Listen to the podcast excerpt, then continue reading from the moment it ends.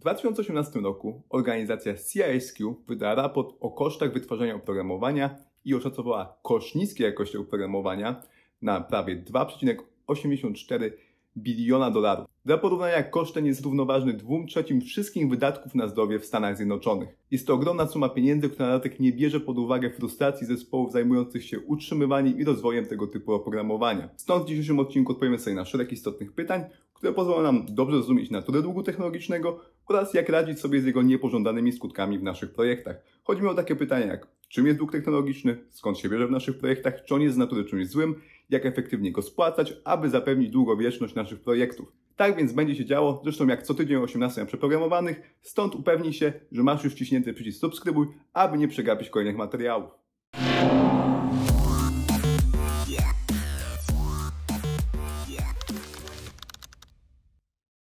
Tak się składa, że swoją wiedzą na temat długu technologicznego będzie również dzieliła się firma Bitnoise, która jest patronem dzisiejszego odcinka. Bitnoise to poznańska firma, która zajmuje się rozwojem aplikacji webowych i mobilnych dla klientów na całym świecie. Nie rozwijają swojego produktu, ale stawiają na długoterminowe partnerskie relacje z klientami z całego świata, prowadzą zróżnicowane długofalowe produkty na różnym etapie rozwoju, a klienci są ich partnerami nie tylko zleceniodawcami, dzięki czemu deweloperzy mają duży wpływ na kształt i rozwój projektów. W ciągu dekady urośli do prawie 40 pracowników i wciąż mają apetyt i możliwości na więcej. Stąd na stronie Bitnoise znajdziesz kilka otwartych ofert pracy, w tym związanych z JavaScriptem. Pracownicy Bitnoise chętnie dzielą się wiedzą, stąd zapraszają społeczność przeprogramowanych na drugą edycję spotkań Bitnoise Meet pod tytułem Świadomy duch technologiczny, czyli jak nie zginąć pod własną kulą śnieżną. Spotkanie odbędzie się 26 sierpnia 2021 roku w Poznaniu w Royber Pubie o godzinie 18 oraz 9 września we Wrocławiu w barze Barbara również o 18. Podczas spotkania pracownicy Bitnoise będą dzielić się swoją wiedzą i doświadczeniami na temat długu technologicznego, zwłaszcza z perspektywy frontendu. Będzie również okazja do dyskusji, do zadawania pytań, więc jest to świetna okazja, aby uzupełnić wiedzę ogólną, którą przekażę Ci w dzisiejszym odcinku. Link do strony Bitnoise oraz wspomnianych wydarzeń znajdziesz w opisie tego filmu. Zachęcam do sprawdzenia, to jeden z najlepszych sposobów, aby wspierać działalność przeprogramowanych. Zacznijmy od tego, czym jest dług techniczny bądź też technologiczny. Jest to metafora ukuta przez Wadam Cunninghama, która pozwala myśleć o kosztach wytwarzania oprogramowania jak o długu finansowym. Dług techniczny to odpowiednie wydarzenie pozwalające zrozumieć dodatkowy koszt wprowadzenia zmian bądź też utrzymania naszego oprogramowania. W przypadku prawdziwego zadłużenia, np. kredytu na mieszkanie, masz różne opcje, jak ten dług spłacić. Możesz na początku płacić wyłącznie odsetki, a potem spłacić kapitał. Możesz jednocześnie płacić i kapitał, i odsetki. Możesz też spłacić całą pożyczkę za jednym razem, a możesz również całkowicie swój dług zignorować, przez co odsetki będą rosły, mogą się pojawić kary, co może w ostateczności doprowadzić do Twojego bankructwa. I ta metafora jest naprawdę dobra, bo ona świetnie oddaje to, co również dzieje się w naszych projektach technicznych. Kiedy tworzymy nowy projekt, to suma długu jest praktycznie zerowa, ale wraz z czasem, z wprowadzaniem kolejnych zmian, e, ten dług zaczyna narastać. I to się objawia tym, że wraz ze wzrostem czasu coraz więcej czasu i wysiłku potrzebujemy, aby wprowadzić kolejne zmiany, które też nie będą wywoływały wszelkiego rodzaju efektów ubocznych, bugów. Ciężko ten dług techniczny w jakiś jednoznaczny sposób zmierzyć, ale możemy patrzeć na symptomy, y, które są dobrym wyznacznikiem tego, jak wysoki jest ten nasz dług techniczny. Symptomami wysokiego długu technicznego może być spadająca produktywność zespołu programistycznego oraz jego niskie morale. Kolejnym dość oczywistym symptomem jest wysoka ilość bugów oraz defektów, nad którymi musimy pracować, a ostatni z nich to spadające NPS użytkowników, którzy mają coraz gorsze doświadczenie e, podczas korzystania z naszego oprogramowania, czy to przez e, właśnie dużą ilość błędów, czy też jego niską stabilność, e, słabą wydajność itd., tak itd. Tak Teraz zastanówmy się, jakie są źródła powstawania tego długu w naszych projektach. Takim najczęściej gdzieś tam wspominanym jest presja wytwarzania oprogramowania na konkretny termin. Jest to zwykle termin zbyt szybki, który nie pozwala nam na stosowanie wszystkich najlepszych praktyk, przez najlepsze praktyki mam na myśli e, przede wszystkim tworzenie czytelnego kodu, e, jego testowanie, zapewnienie odpowiedniego bezpieczeństwa, wydajności itd. Tak Ale oczywiście to nie wszystko. E, kolejnym częstym problemem jest niepoprawnie przeprowadzony research wymagań biznesowych, czy to również ze względu na brak odpowiedniej ilości czasu, czy też ze względu na brak odpowiednich kompetencji osoby, która ten wywiad przeprowadza, przez co możemy zbudować coś, co nie jest zgodne z potrzebami naszych użytkowników, naszych klientów. I to również wiąże się z długiem technologicznym, bo będziemy musieli wprowadzać duże zmiany, być może nawet na poziomie samej architektury, co oczywiście z upływem czasu jest coraz trudniejsze. Może być również tak, że e, mimo, że mieliśmy właściwy research i wszystko było zaprojektowane w sposób sumienny, no to świat może się zmieniać na tyle szybko wokół nas, że to, co tydzień temu było prawdą, obecnie już ją nie jest i również to ma wpływ na dług techniczny, bo znowu będziemy musieli do tej, to nasze oprogramowanie, do tej zmieniającej się rzeczywistości odpowiednio dostosować. I oczywiście niezależnie od y, kontekstu i powodów, na wzrastanie długu technologicznego ma wpływ y, brak testów automatycznych, brak odpowiedniej infrastruktury oraz pipeline'u CI/CD oraz brak efektywnego toolingu, który pozwala nam automatyzować powtarzalne zadania. I teraz zastanówmy się, czy dług techniczny jest czymś z natury złym, czymś z natury niepożądanym, a nawet czy możemy mieć tego długu technicznego za mało w naszym projekcie. Moim zdaniem tak. Y, to zjawisko się nazywa premature optimization, przedwczesna optymalizacja to może mieć poważne konsekwencje biznesowe, spowolnić rozwój firmy, spowolnić rozwój produktu w kluczowym momencie, e, przez to na przykład ulegnie konkurencji i e, będzie gdzieś tam skazany na absolutną porażkę. Taka sytuacja jest zwłaszcza istotna w przypadku wszelkiego rodzaju startupów, e, które zajmują się jakąś innowacyjną dziedziną. Przykłady, które przychodzą mi do głowy to jest Uber, Airbnb, Facebook. Te firmy również miały swoje problemy z długiem technicznym, które zaciągnęły świadomie aby gdzieś tam zająć e, tą nową niszę, ten nowy rynek i urosnąć do tego e, poziomu, do którego faktycznie urosły, właśnie dzięki szybkości i tego, e, że wyprzedziły swoją konkurencję. Oczywiście te firmy nadal funkcjonują i mają się dobrze, a to dlatego, że po tej pierwszej fazie gwałtownego rozwoju poświęciły odpowiedni czas, odpowiednie zasoby, aby ten dług techniczny odpowiednio zredukować. Tak więc moim zdaniem pragmatyczny programista jest świadomy tego, że dług jest czymś nieuniknionym i zawsze będzie miał z nim styczność w projekcie. Kluczowe jest to, aby mieć do tego świadome podejście, e, aby zaciągać ten dług w odpowiedniej wielkości, aby być w stanie go spłacić i mieć konkretny plan, e, jak to zrobić. No i właśnie przejdźmy w tym kierunku. Zacznijmy od tej świadomości zaciągania długu, co to w ogóle znaczy. No, ten dług, podobnie jak dług finansowy, można zaciągać w sposób świadomy bądź też nie.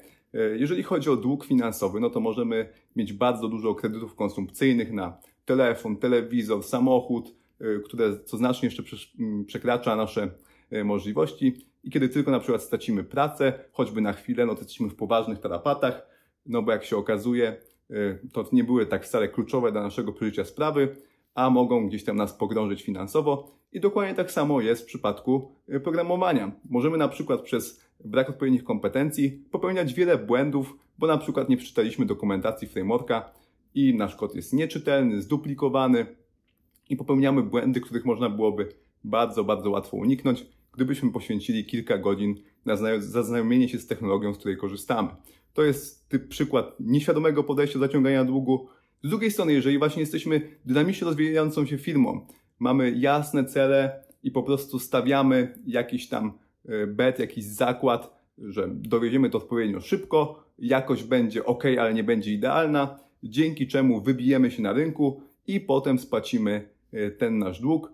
No to to jest kompletnie co innego. Tutaj jest określona strategia i to może naprawdę być e, długoterminowo pozytywne, no ale trzeba pamiętać o odpowiedzialności, no bo robienie bałaganu bez jakiejkolwiek wizji albo nawet świadomości, że go, że go tworzymy, to nie jest świadome podejście i o tym należy pamiętać. Jak zaznacza Steve McConnell, autor genialnej książki Kod Doskonały, powinniśmy minimalizować ten nieświadomie zaciągany dług, aby mieć jak najwięcej pola do świadomego zaciągania długu, aby na przykład wykupić mieszkanie na wynajem i w ten sposób gdzieś tam e, powiększyć swój majątek w długim okresie czasu. Dokładnie to samo możemy robić z naszym oprogramowaniem. I teraz kluczowa rzecz, czyli jak radzić sobie z długiem, no bo już wiemy, że ten dług jest e, tak naprawdę nieunikniony, on jest w samej naturze wytwarzania oprogramowania. On powstaje nawet jeżeli e, podążamy za wszelkiego rodzaju najlepszymi praktykami. I teraz jak sobie z nim radzić? Warto sobie z nim radzić przede wszystkim na bieżąco, wprowadzając małe e, poprawki zgodnie z tą zasadą scouta, zasadą harcerza, o której wspomina Uncle Bob. Chodzi o to, że jeżeli widzimy jakiś tam mały problem, na przykład złą nazwę zmiennej, bądź złą nazwę metody, no to kiedy wprowadzamy kompletnie jakąś inną zmianę, to możemy to poprawić w ramach naszego PR-a i po prostu trochę poprawić sytuację w naszym kodzie, dzięki czemu on w długim terminie nie zdegraduje się w znaczny sposób, a mogłoby się to stać, bo ludzie by przychodzili zaczęliby stosować ten zły, zły pattern w innych miejscach i zamiast jednego miejsca do poprawy mielibyśmy ich 10 i również oczywiście w związku z tym powstałyby kolejne inne problemy. Tak więc warto pamiętać o tej zasadzie skauta, aby zawsze gdzieś tam wprowadzać pozytywne zmiany przy okazji tego, co akurat robimy. Ale oczywiście na dług techniczny w znacznej większości składają się poważniejsze problemy, których nie możemy rozwiązać o tak na pstryknięcie palca.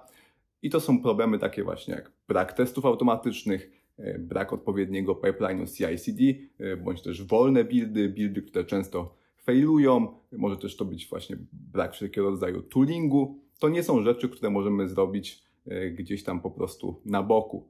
To jest coś, co trzeba zgromadzić w backlogu, nadać odpowiednim elementom tego długu odpowiednie priorytety i po prostu stopniowo te zmiany wprowadzać w życie co również nie jest takie proste, no bo oczywiście e, zawsze jest ta bieżączka, zawsze jest kolejny ważny feature, e, którym jest istotny biznesowo do wprowadzenia, a mogłoby się wydawać, że spłacanie długu technologicznego to jest projekt czysto techniczny, który nie przynosi, zwłaszcza krótkoterminowo, wartości biznesowej. I co z tym zrobić, jak sobie z tym poradzić, jak też rozmawiać z managementem w takiej sytuacji. Wydaje mi się, że najlepszym sposobem jest to, aby nie walczyć o poświęcenie czasu wyłącznie na spłacanie długu. To bardzo często jest po prostu niemożliwe w realiach biznesowych, ale możemy połączyć ważny projekt, y, kolejny, pracę nad kolejnym ważnym featurem właśnie ze spłacaniem długu technicznego. Na przykład 80% czasu, procent czasu przeznaczając y, wyłącznie na tą nową funkcjonalność, a 20% czasu, na przykład jedną, dwie historyjki w tygodniu, na jakiś projekt techniczny związany ze spłacaniem długu. Oczywiście to również nie zawsze e, jest e, najlepsze podejście, bo czasami projekt jest na tyle poważny, że faktycznie e, potrzebuje dedykowanej pracy, dedykowanego zespołu. Nie przez przypadek gdzieś tam w takich większych startupach powstają teamy platformowe, które zajmują się wyłącznie infrastrukturą, wyłącznie toolingiem, a nie pracą nad rozwojem produktu. To jest wszystko kwestia kontekstu i tego, w jakim miejscu jest nasza firma i jakie ma zasoby. Tak więc trzeba trochę dopasować swoją strategię. Teraz jeszcze kilka słów o tym nadawaniu priorytetów, na czym się skupić y, w pierwszej kolejności. No oczywiście na tym, co ma wpływ na największą ilość ludzi i poświęca największą ilość czasu albo powoduje największą ilość problemów. Jeżeli nie masz pipeline'u CI/CD, no to to jest jedna z pierwszych rzeczy, którą bym zrobił. Jeżeli masz bardzo mało testów automatycznych albo w ogóle, no to otestowałbym chociaż kluczowe happy pathy. To wszystko będzie miało duże przełożenie na wzrost jakości Twojego projektu i na wzrost komfortu oraz wydajności Twojej pracy. Na przykład no, posprzątanie kodu w jednym module, który jeszcze nie jest zbyt często zmieniany, y, będzie miało dużo mniejszy wpływ y, na jakość y, Twojego projektu i takim zmianom nadawałbym niższy priorytet. Za to, jeżeli masz część projektu, która jest zmieniana bardzo często, albo dużo innych modułów gdzieś tam wchodzi w interakcję z tym modułem, i na przykład ma z tego tytułu wszelkiego rodzaju problemy, to to również jest coś istotnego. Tak więc musimy mieć świadomość co do impaktu, wpływu tych naszych zmian, no bo wiadomo, nie żyjemy w idealnym świecie i bardzo często jest tak, że tylko część z tego naszego długu technologicznego będziemy w jakimś sensownym horyzoncie czasowie, czasowym w stanie spłacić. Tutaj również warto wrócić do źródła naszej metafory, czyli długu finansowego. Jego również na zazwyczaj spłacamy regularnie za pomocą ściśle określonych, stosunkowo niskich rat. Nie robimy tego jakimiś nieregularnymi, e, wielkimi porcjami, kiedy akurat na naszym koncie zgromadzi się duża ilość pieniędzy. Zwykle tak nie jest. Po prostu płacimy 20, 30, 50, 300 lat. To już po prostu zależy od skali naszego długu. Tyle w temacie długu technicznego z mojej strony. Mam nadzieję, że udało mi się poszerzyć Twoje zrozumienie tego zjawiska. Daj proszę znać w komentarzu, jakie Ty masz doświadczenia z długiem technicznym, jak sobie z nim radziłeś, bądź też nie w dotychczasowych projektach. Dziękuję za uwagę, do zobaczenia w kolejnym odcinku. Pozdrawiam, Marcin Czarkowski.